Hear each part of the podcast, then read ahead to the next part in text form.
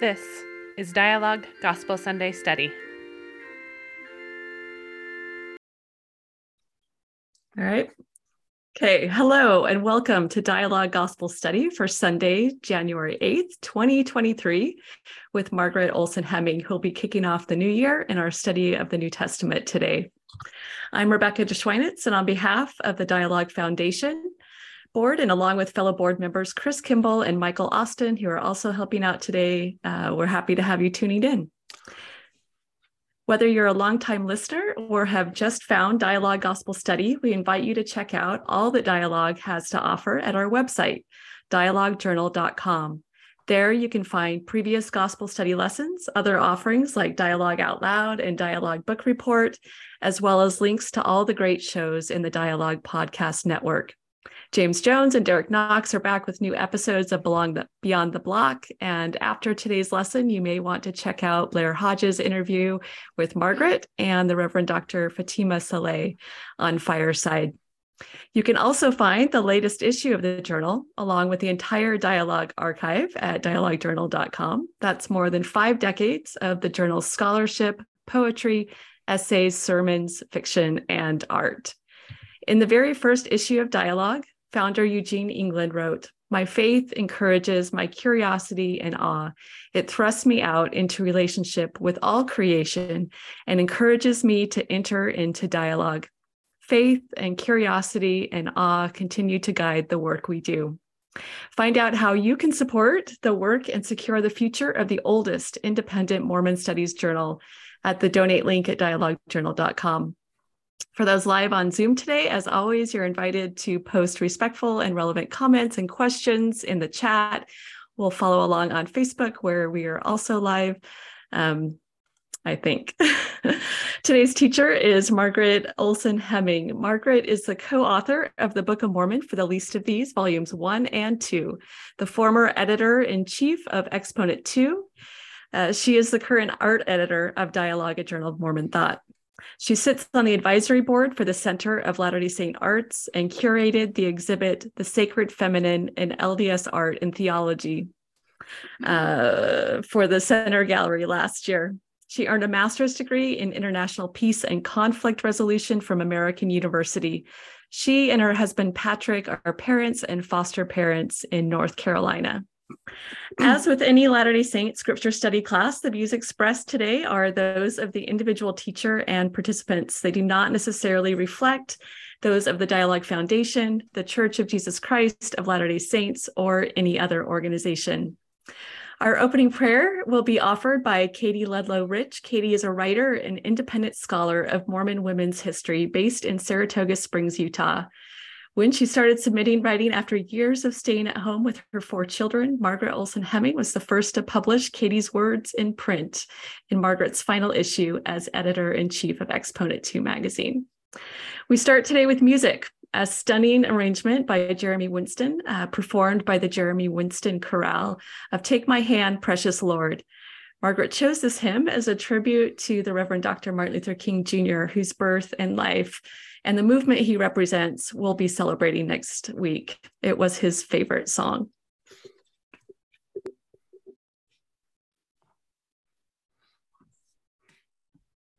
Precious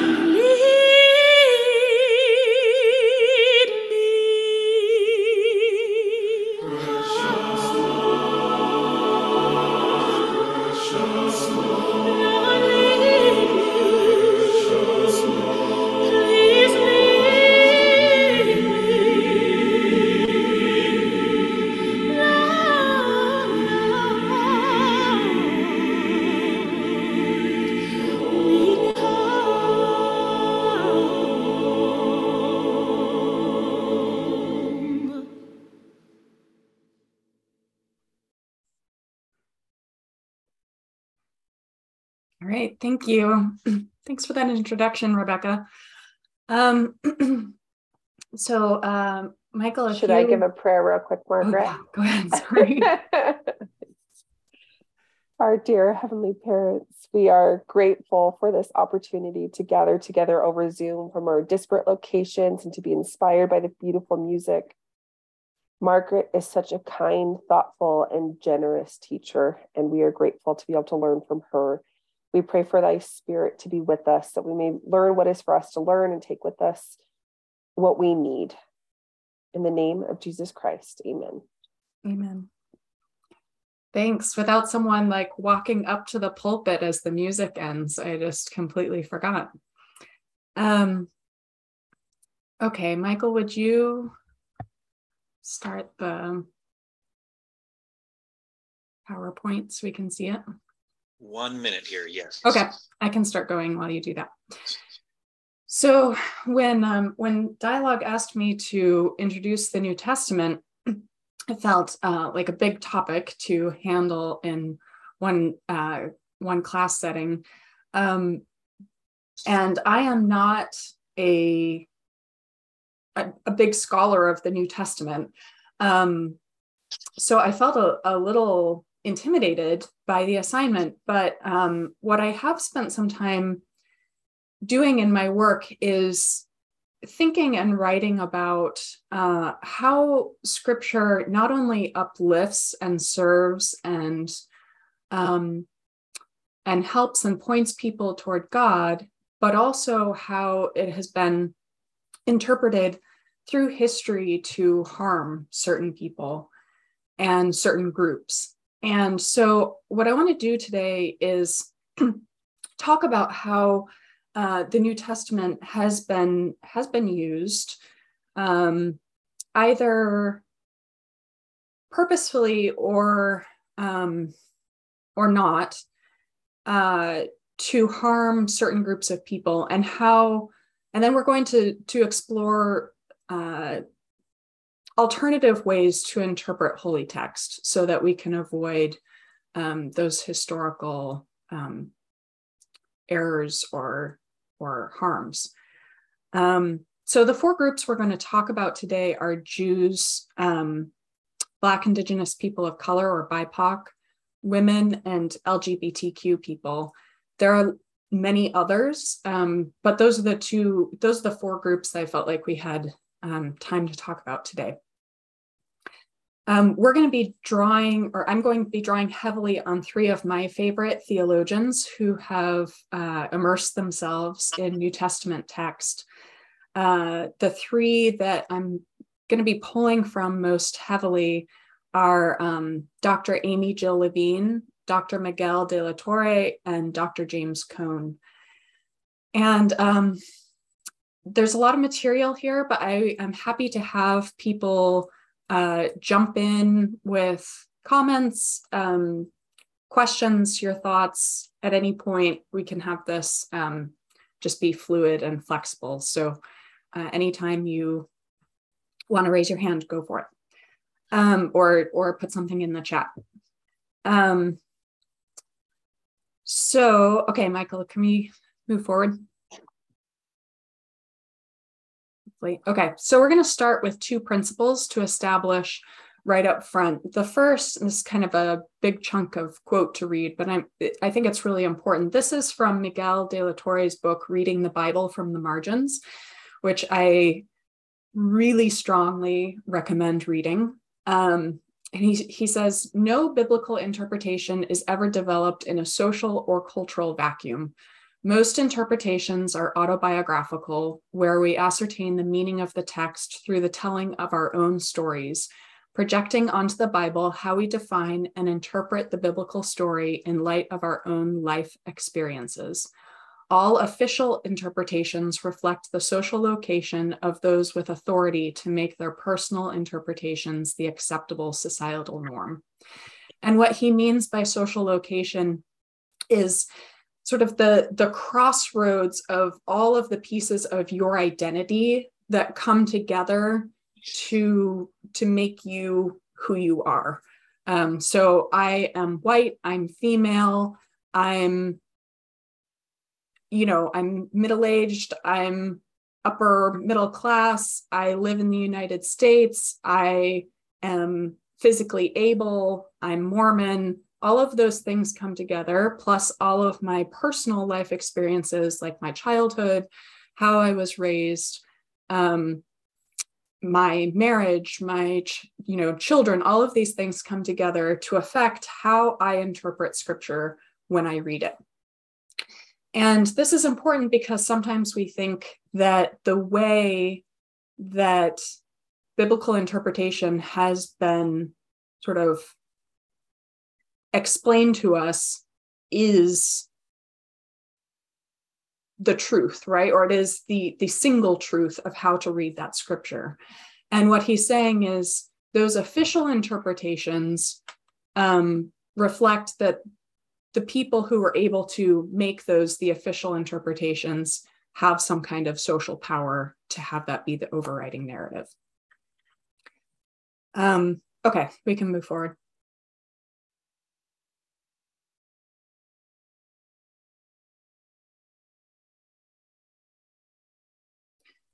The second principle that I want to establish um, on this lesson is that um, we can take this this scripture upon this rock will I build this my church and say far too often interpretations of the New Testament have been used as rocks to throw at people rather than as rocks on which to build a good society and point people to God. So, how do we um, how do we do the latter, right? Um, next slide.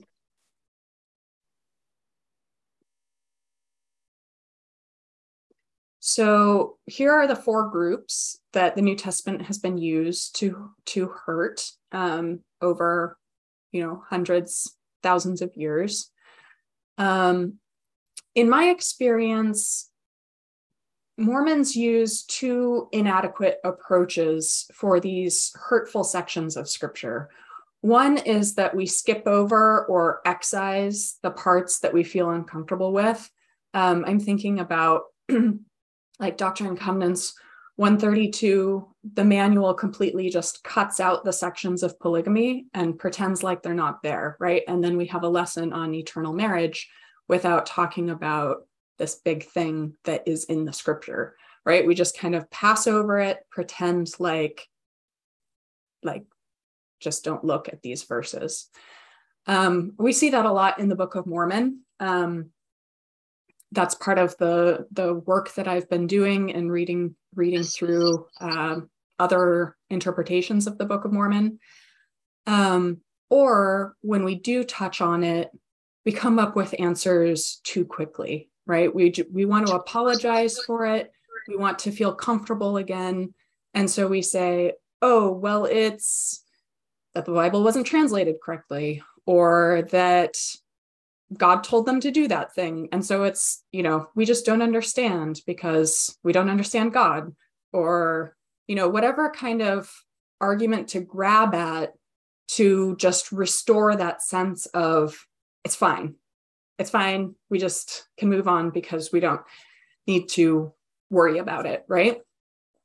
And um, what I would like to do instead is sit with those places of tension that make us uncomfortable and um, and also not use them to hurt people so how can we read the new testament more abundantly to create a better society to help all people uh, live into the most um, the best kind of life that they can have in this world, build Zion together, and also truthfully without ignoring these things that we don't really want to talk about. Okay, next slide.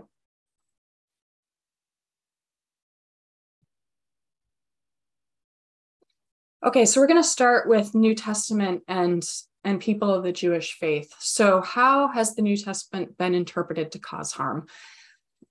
I mean, there's like some fairly obvious issues here, um, lots of history that we could go over, but I think um, I think, you know, we don't need to rehearse it. Um, there's some common misconceptions in the way that we talk about the New Testament that could be easily corrected. Uh, sometimes we talk about this idea of like, Jesus was a feminist in language of like, Jesus invented feminism somehow, or that like things were so bad for women in his society. And then he came down and kind of made it all right for them, right? Um, we also talk about this idea that uh, Jews up to the time thought that if you were rich, you were righteous, and that Jesus reversed that idea, right? Completely uh, overturned it. uh, we talk about like the Pharisees, that they were engaged in works righteousness and legalism, and that um, and that Jesus came along and gave not a law but a principle, right? Of like, oh, Jesus just said love everyone, and um, and you know we don't need to worry about all of those those little laws that they were doing um, because instead we just have this idea of like love god and love your neighbor and that's all we need to do uh, and then also this idea that the temple was an awful system that exploited people and enforced um, these terrible purity laws and and when jesus came in and cleansed the temple you know he did away with that um, there's also this this verse that has been used. I don't think we need to read it. It's um, it's pretty hateful, but it's been interpreted over time of this idea of Jews being children of the devil. Um, so we need to sit with that. There's not a good answer with what we do with that verse. Um, but that doesn't mean that we get to just pretend it's not in the book. So, what do we do with these misconceptions?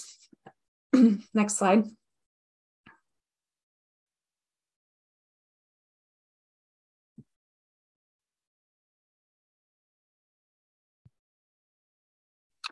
Okay, so it, we can use language that recognizes that Jesus is part of a long line of prophets, parable tellers, and miracle workers that reaches all the way back into the, the Old Testament, right? His the work that he's doing, the way that he speaks, um, has a lot of familiarity to the prophets of the Old Testament, right? Elijah raised the dead and healed people. You have Nathan telling parables. You have the infant Moses surviving a genocide. So this is this is part of a a, a tradition um, that looks looks continuous, right? Um, Amy Jill Levine uh, said that to her it sounds like the same music played on different instruments and in, and in a different key. This is a, a Jewish scholar who has studied uh, the New Testament. Um, when we talk about women in the New Testament, there's lots of examples of women having power that like already in the society, right? So Mary and Martha seem to have their own home when Jesus tells the parable of the woman in the lost coin, a woman has her own money and she invites other women to come celebrate with her when she finds her lost coin. Um, and and the society around Jesus understood this idea. This wasn't like, what is what is this woman doing with a coin, right? Um, there are women in the synagogue. So the bent over woman that Jesus heals, um, is at the synagogue. And then there are women in the temple. So there's anna and and mary who go into the temple. Um, so i think sometimes in our in our efforts to sort of establish jesus as everything good which is a worthwhile that's a worthwhile effort we sometimes say everything before was bad. And and that's that's detrimental. Using that kind of language is hurtful to people.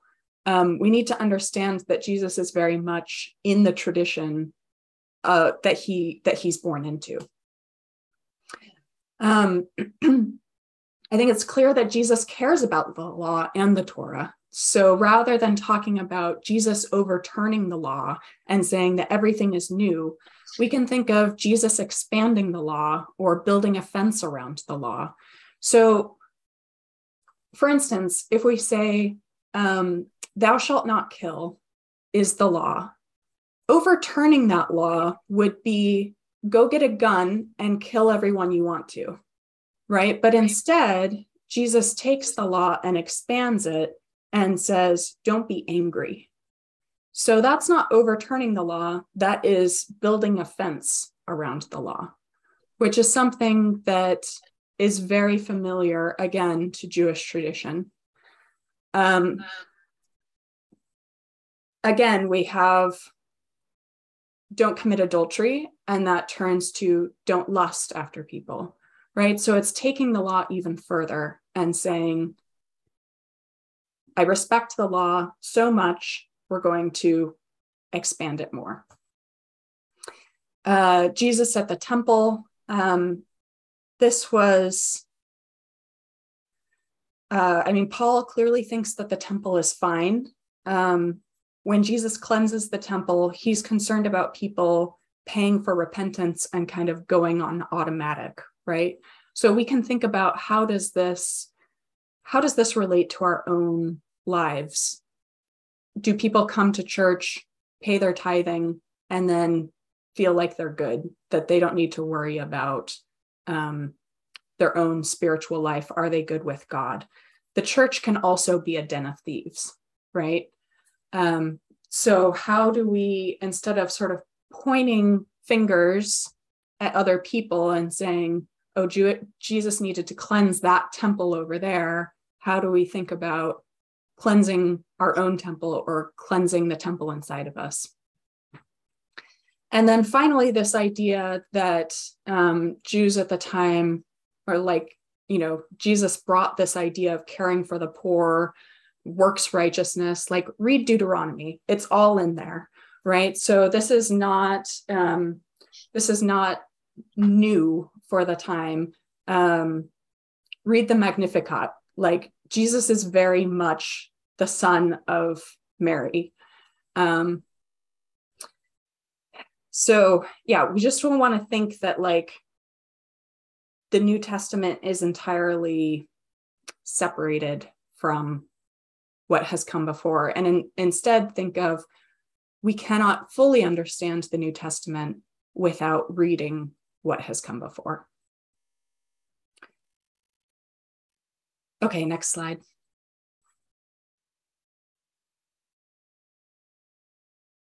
So, why is this important?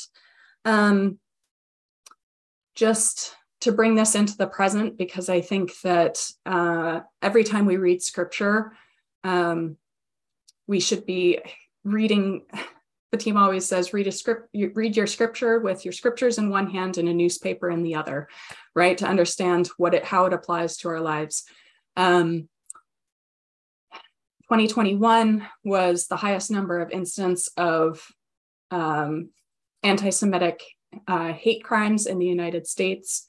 Um, it's increasing over time. Uh, this is rabbi Danya Ruttenberg um, who talks about how we shouldn't use Pharisees as a insult or as language to call people because they are the ancestors of Jews today.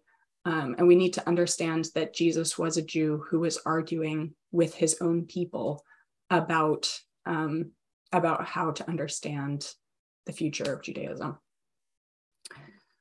Okay, next slide.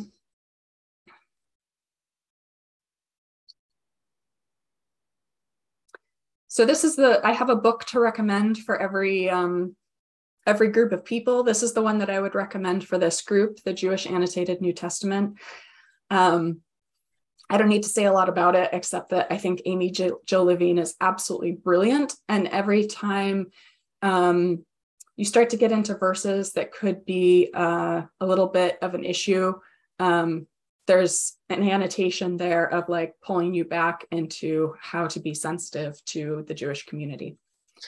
All right, next slide.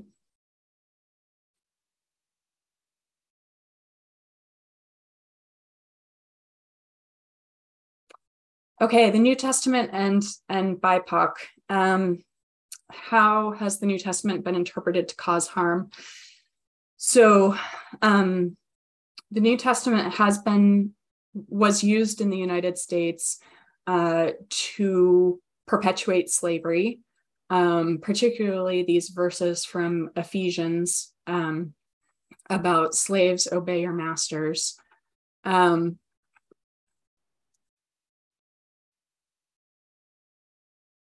and I want to also highlight this image of sort of a typical white Jesus um, artwork um, because I think this is just as um, sort of insidious and problematic, even if it is more subtle um, than than this the sort of saying like here it's in the scriptures you're supposed to obey your masters. But this images of of a blue-eyed, um, light-skinned Jesus have over time created a sense of um, you know this is what god looks like.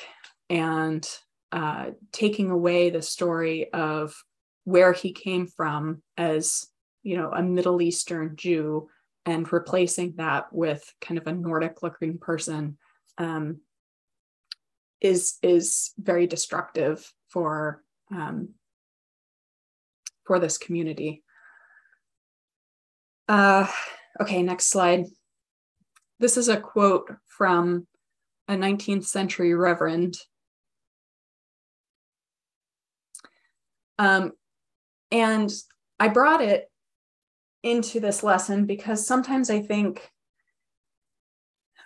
it's it's easy for me in in my social location to think about the New Testament and its issues with slavery and how it's been used to justify slavery and think, oh, yeah, that's a real problem. And then kind of mentally move on and kind of think like, oh yeah, I should think about that at some point, or what do I do with that? And then kind of kind of mentally drop it. Um, but if you are in that group, um, that is not possible. it's not possible to just let go of that that idea these these texts of terror these these harmful verses and think, oh, maybe someday I'll understand why that's there. And if we want to be true Christians living into our our covenants of baptism of mourning for those that mourn and connecting with one another then i think we need to feel this quote as, as much as our hearts can possibly feel another person's pain we need to understand this kind of pain um, so he said, Does the Bible condemn slavery without any regard to circumstances or not? I, for one, desire to know. My repentance, my faith, my hope, my love, my perseverance, all, all, I conceal it not, I repeat it, all turn upon this point. If I am deceived here, if the book of God does sanction slavery, I want another book, another repentance, another faith, and another hope. Uh, so I, I just thought this was such a beautiful example of like it all comes for for him this faithful man he's become a, a, a reverend before you know the end of the civil war imagine his struggles to get to this place and he's saying his whole faith hinges on this. Does our whole faith hinge on this? Do we understand it as do we do we struggle with it as deeply as he is struggling with it? Okay next slide Margaret, if I can just jump yes, in, that, that's so that's so moving to me that that quote, um, and also just knowing a little bit more about Pennington's life um, that idea of desire, you know, the desire to know. Um, and it seems like so often that's not the goal, right? That you pointed out at the beginning um, that we want to, our, the goal is often to find comfort, to feel reassured, to move on to something that like doesn't challenge us so much. But um, I, I think I'm going to take that with me, like that that question about um, what do I desire to know and what I'm what am I willing to struggle with as I as I explore the New Testament this year. So uh, anyway, thanks. No, thank you. Yeah. Um, and again, it's it's a little hard for me to follow the chat and talk. So if anyone has, you know, feel free to raise your hand and jump in if you if you have comments to make. Um, okay, and then again, I just wanted to bring this up in case we think, you know, well, slavery's in the past. That was 150 years ago. We don't need to worry about it anymore. Um, I just wanted to bring up this um, this recent research that has uh, come out um, about racial disparities and child gun deaths uh, in the last couple of years.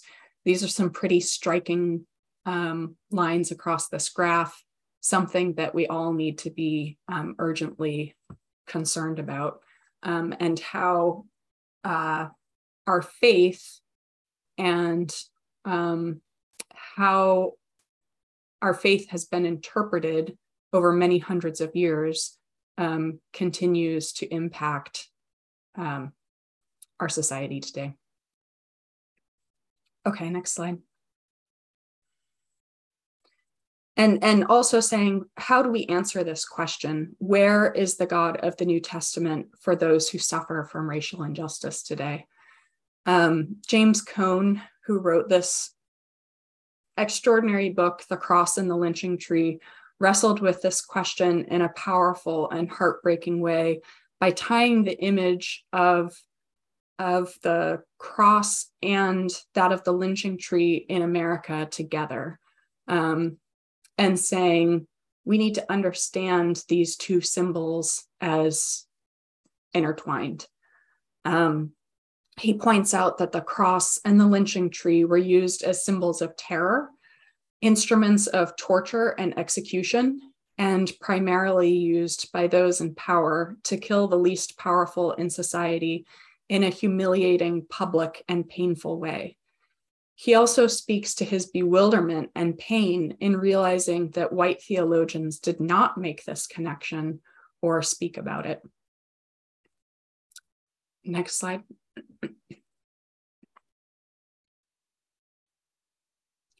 So, this is from his book. In their spiritual wrestling, Black Christians experienced the weakness and power of God's love revealed in the cross, mysteriously saving them from loneliness and abandonment and the unspeakable violence by bloodthirsty mobs.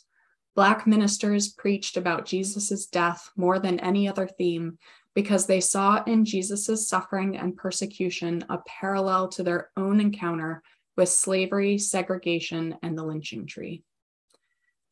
So, when we talk about the cross in the New Testament, when we talk about Jesus' death in the New Testament, um, we don't, and you know, this isn't unique to Mormons. This is very much part of, of the white Christian experience. We don't typically turn to the Black experience to understand our theology which is truly a tragedy. Um, the New Testament has much more to offer us if we did. If we thought about the cross with the layers of depth of symbolism that James Cone has done here, um, there's a lot more that we could be we could be getting from it. Uh, here's how here's how Dr. Martin Luther King understood um, the idea of how the New Testament interacts with the racism of of our time. He said that god's love created um, all humans for each other in community that this was god's intent. White supremacy is the sin that separates people in much of the world. So that's that's what's pulling us apart. And that God reconciled humanity through the cross preventing white supremacy from having the final and ultimate word on human relationships. So, can we think of the cross as a way of, of overcoming white supremacy? Can we think of it as a way of overcoming racism? Um, can we think of it as God's offering to overcome this failing of mortality and bring us back into community as God's original intent. Again, Dr. Cone saying God's reconciling love in the cross empowered human beings to love one another, bearing witness with our whole being in the struggle against evening against evil, whatever the cost. Thus, blacks and whites together were free to create the beloved community in our religious life. And the beloved community was a phrase that um, Martin Luther King used all the time um, it, we would probably call it Zion um, in our, you know, church life. Um, but this idea of we're coming together to to build a good society in which everyone can flourish, in which everyone is protected and safe and healthy, and we can all have that space to reach out to God, to make covenants, to build our spiritual lives. Okay, um, okay, next slide. There's one more uh, point I want to make here about New Testament and BIPOC. This is a poem um, by Lorraine Hansberry that that speaks to again how the Black community has has wrestled um, with the cross and the lynching tree and how um, how it's tied together in theology. Um, Katie, would you be okay with? Are you? Yeah. Would you be okay to read that? Poem? Yeah. Yeah. Laurel, name sweet like the breath of peace. Blood and blood, hatred there. White robes and black robes, and a burning, burning cross. Cross in Laurel, cross in Jackson, cross in Chicago, and a cross in front of the city hall in New York City. Yeah. So again, just this idea of seeing instead of there being one cross, that in each um, in each lynching, seeing another cross, seeing another innocent death, seeing Christ in the least of these, in each of these people who were killed without mercy in this public, vicious way, and saying, God wept for each of them we weep for them. Um, this is, uh, and then I, again, I just want to go back to the art thing. Um, I just love LDS art. Um, this is a piece by an LDS artist named Tyrone Whitehorse. Um, it's called Navajo Madonna and Child. Um, if we think about the way that art and poetry has helped people has has both helped and harmed people in this work. Um, how the images of white jesus have have potentially harmed people over time. And and there's nothing wrong with those individual those pieces individually but could we add to that narrative in in helping people see themselves in the divine right? And in giving space for all artists to create concepts of many different images of Jesus, many different images of God. Um, I, I think that has a really incredible potential uh, to give people uh, spiritual empowerment or to, to help them empower themselves spiritually. Uh, so I love this piece of the idea of a Navajo Madonna and and Jesus. Obviously, it's you know this is geographically not um, not where Jesus was, but we can reimagine God in many ways, right? And and that's beautiful. Um, okay, next slide. And this is just a reminder uh, that the art in Come Fo- the Come Follow Me manual does not limit us. Those, though, as um, those images are, you know, picked by a committee from the church. There are so there's so much good art out there. So when we're teaching lessons, when we're teaching our kids, um, there are absolutely more options. This is just a very quick list that I put together. Anybody who wants to add more uh, names in the chat, I'd be happy to um, welcome more more names. I was also going to to mention Meeting House Mosaics, thanks to uh, Jen Altman.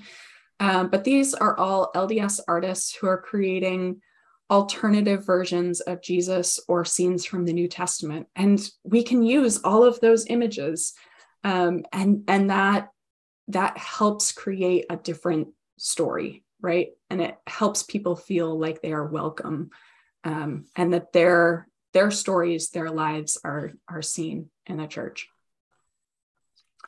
Okay, next slide.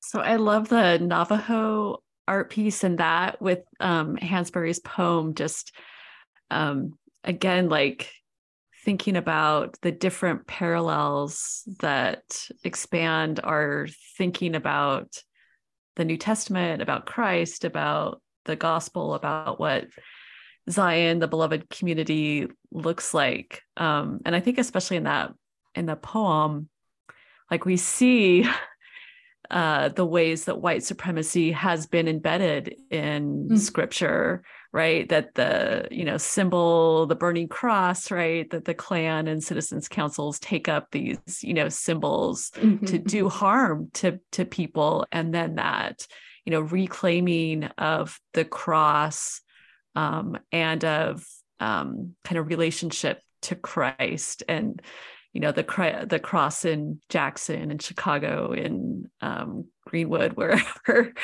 um, showing kind of Christ's um, presence there in the black community and that um, he's with them anyway um yeah. thank you no i love that and and it's important because it's it's so vital that we think of this was an invention right? This yeah. was a, a creative endeavor in both in both ways right? With both groups.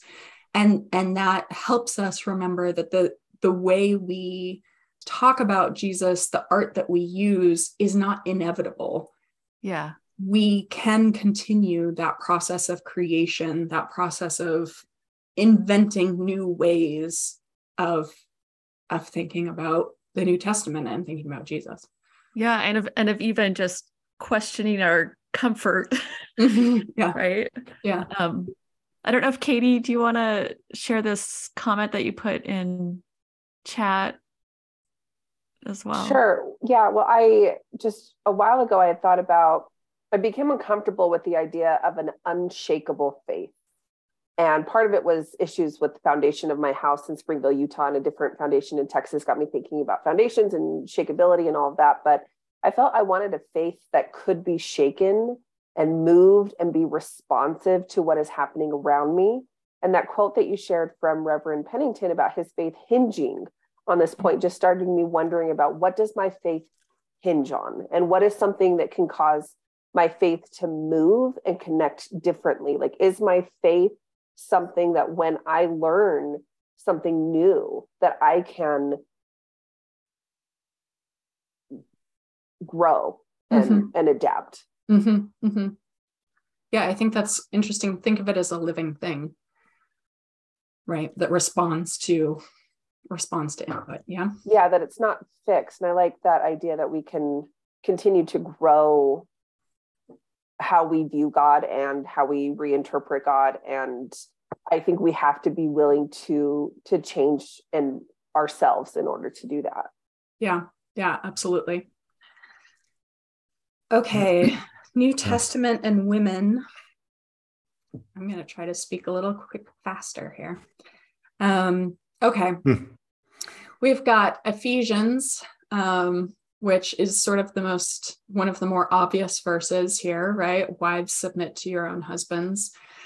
Um, I also wanted to think about how how verses that we think are really quite lovely can be used in the wrong, can be used to hurt people in um, fragile situations or in dangerous situations because we throw them around carelessly.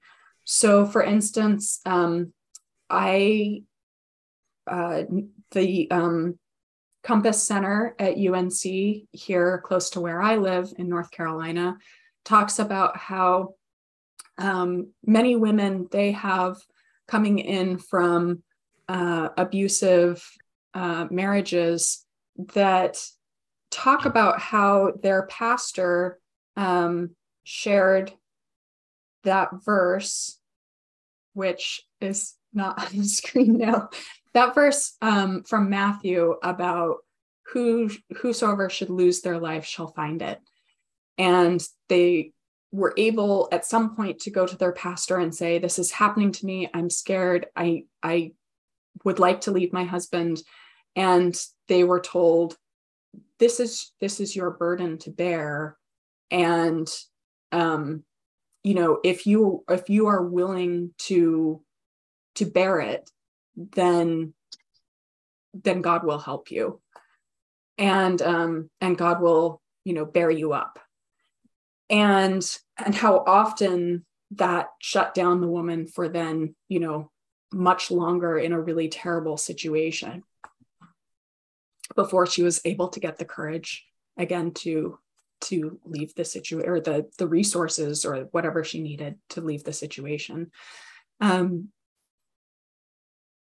so we need to think about you know both scriptures that are sort of obviously harmful and ones that we toss off casually because we're not thinking about how can this be used um, how might this be used to hurt someone who is already overburdened with uh, trauma or with you know difficult things in their lives that are sort of beyond my imagining because i'm not in that social location. I am not struggling with that hard thing.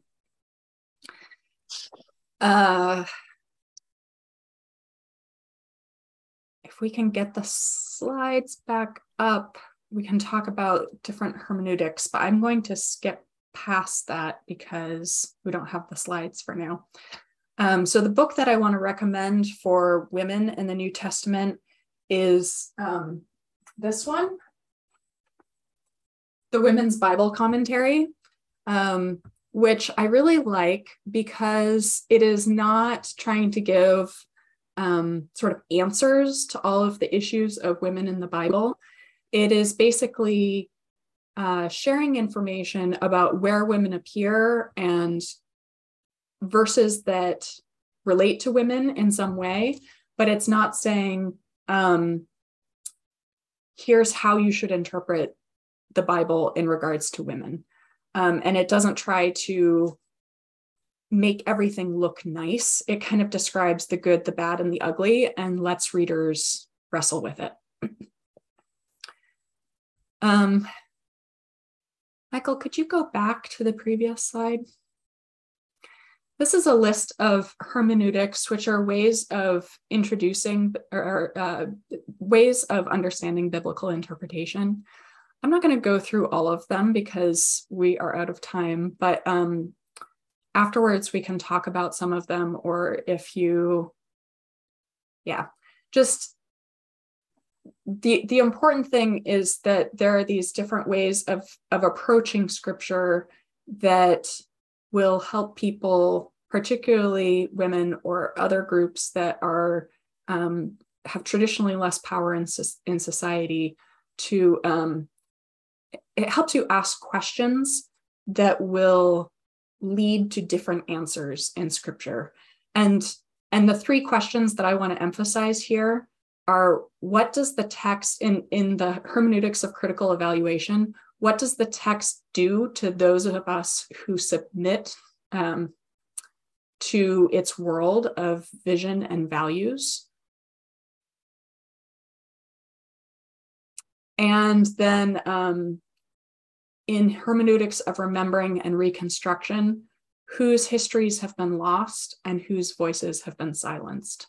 So, who is in who's in the scene but isn't given a voice in the text, who is present but the text doesn't give them a microphone to speak or overlooks their experience or doesn't um, doesn't share their perspective. So particularly in the new testament this happens a lot. There are crowds of people women are there, but we don't hear their story in the text.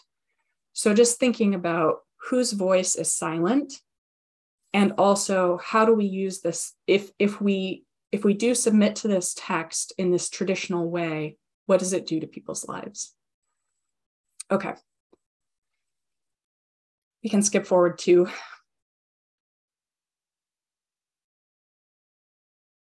And I'm sorry that I've gotten so close to the end of time here um, because this is super important. But uh, New Testament and and queer folk, um, how has the New Testament been interpreted to cause harm? There are several verses here that have been taken out of the sexual context of the time um, to focus on homosexuality and queerness instead of understanding that there was a whole lot of other sexual behavior that was also being um, sort of condemned or um, judged harshly that is you know accepted in our church now or is you know not something that we uh, that we worry about. Um, you know if if you think that um, that the new testament is is condemning something like some kind of sexual behavior you're probably right. But there's also a lot of other verses about sexual behavior that we that we just kind of skip over. And these ones are pulled out and and thrown in people's faces and uh, to kind of point fingers at them. Um,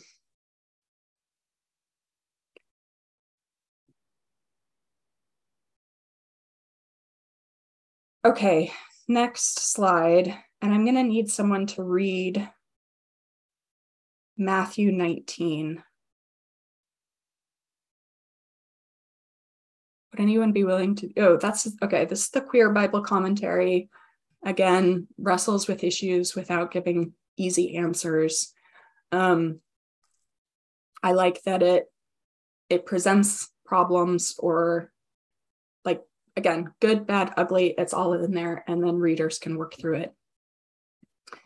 Um, would anyone be willing to read Matthew chapter 19, verses 3 to 9? Yeah, I can do that. Okay, thanks, Kate. Okay. Actually, is it on the screen? Yes. Okay. Uh, no, it's not on the screen. Okay. If somebody has that pulled up, then they can do it, but I'll look it up.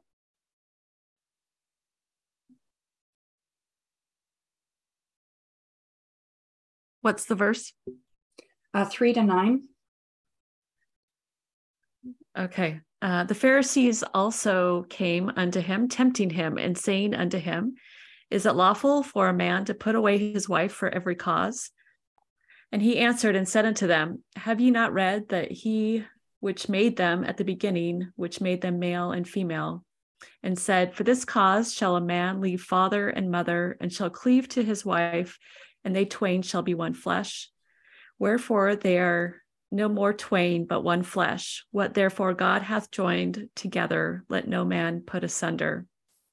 They say unto him, Why did Moses then command to give a writing, writing of divorcement and to put her away?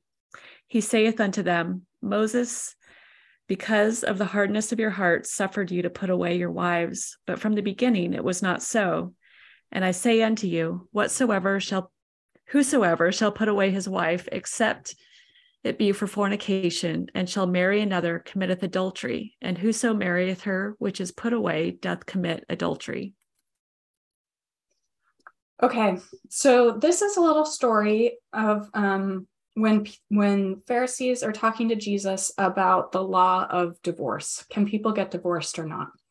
And they are bringing up um, the verses in Deuteronomy that give one law that that Moses laid out about when divorce is allowed. And Jesus says before that was given, you have Genesis, which said that marriage is this other thing. And he's putting those two scriptures up against each other and saying these two things are in conflict. And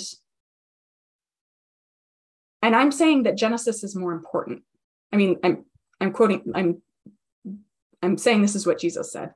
Jesus is when he says, in the beginning it was not so, he's saying the prior, the prior scripture is is the one that I'm gonna go with here. And I'm ignoring Deuteronomy in favor of Genesis. Because to me, this is what I believe about what marriage is.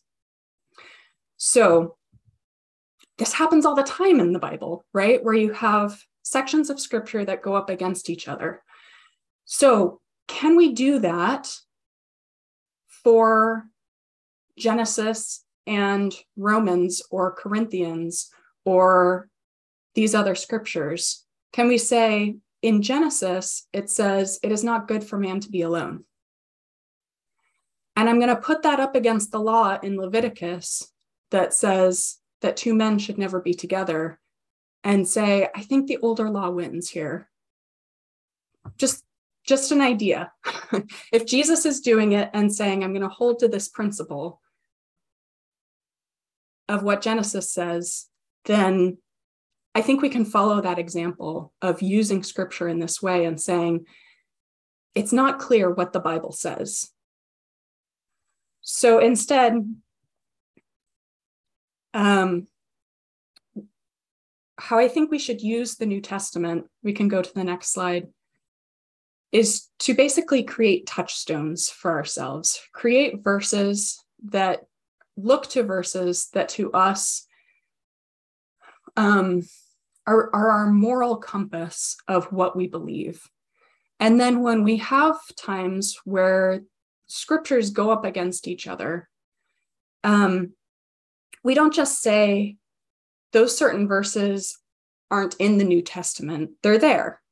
Um, and they've been read in certain ways for hundreds of years, and ignoring them or saying that's mistranslated or, um, you know, giving some other excuse for them, that doesn't help anything.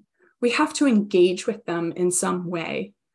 Um, because if not, then they continue to hurt people. So instead, choose verses, and this is just a short list of ones from the New Testament that, that anchor me and help me. Choose verses that will anchor your values, and then negotiate the scriptures through the lens of those verses, because there will be contradictions and there will be challenges. Um, there are different ways of framing. We choose how to read scripture. And I say that not that we can choose how to read scripture, but that we do choose to read how to read scripture. And thinking that we that we're not making that choice, um, that's that's a privilege, and it's a reckless. Uh, it's reckless to believe that you're not making a choice. So instead, be deliberate in your choice. Use good touchstones. This last one to me is um, is the most helpful. I came that they may have life and have it more abundantly. Are we using scripture to fulfill that mission that Jesus gave? Um, to have, to give all people more abundant life. And then use the New Testament as a rock to build that goal of a more abundant life for everyone. And I say these things in the name of Jesus Christ. Amen.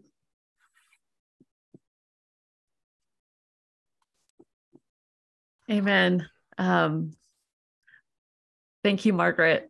Uh, I love this idea of creating touchstones from um, from Scripture and um, and identifying agency, our agency as we're reading the Scriptures, and really um, thinking deliberately about um, about how we're engaging with that. Chris, did you have something? Um, anything I we can we can talk later. I'm um, but I guess I will make the comment that it, it seems to me that with every one of the categories that Margaret talked about, um, there are scriptures which are pointed and painful, um, but over time, every every line, every verse that has sets up any sort of hierarchy, any sort of better than, less than, um, any sort of ranking has been used to make people lesser, to make people someone who could be oppressed. And, and so it's as simple as as any ordering, any kind of hierarchy gets used to punish people. Yeah. Yeah, I totally agree.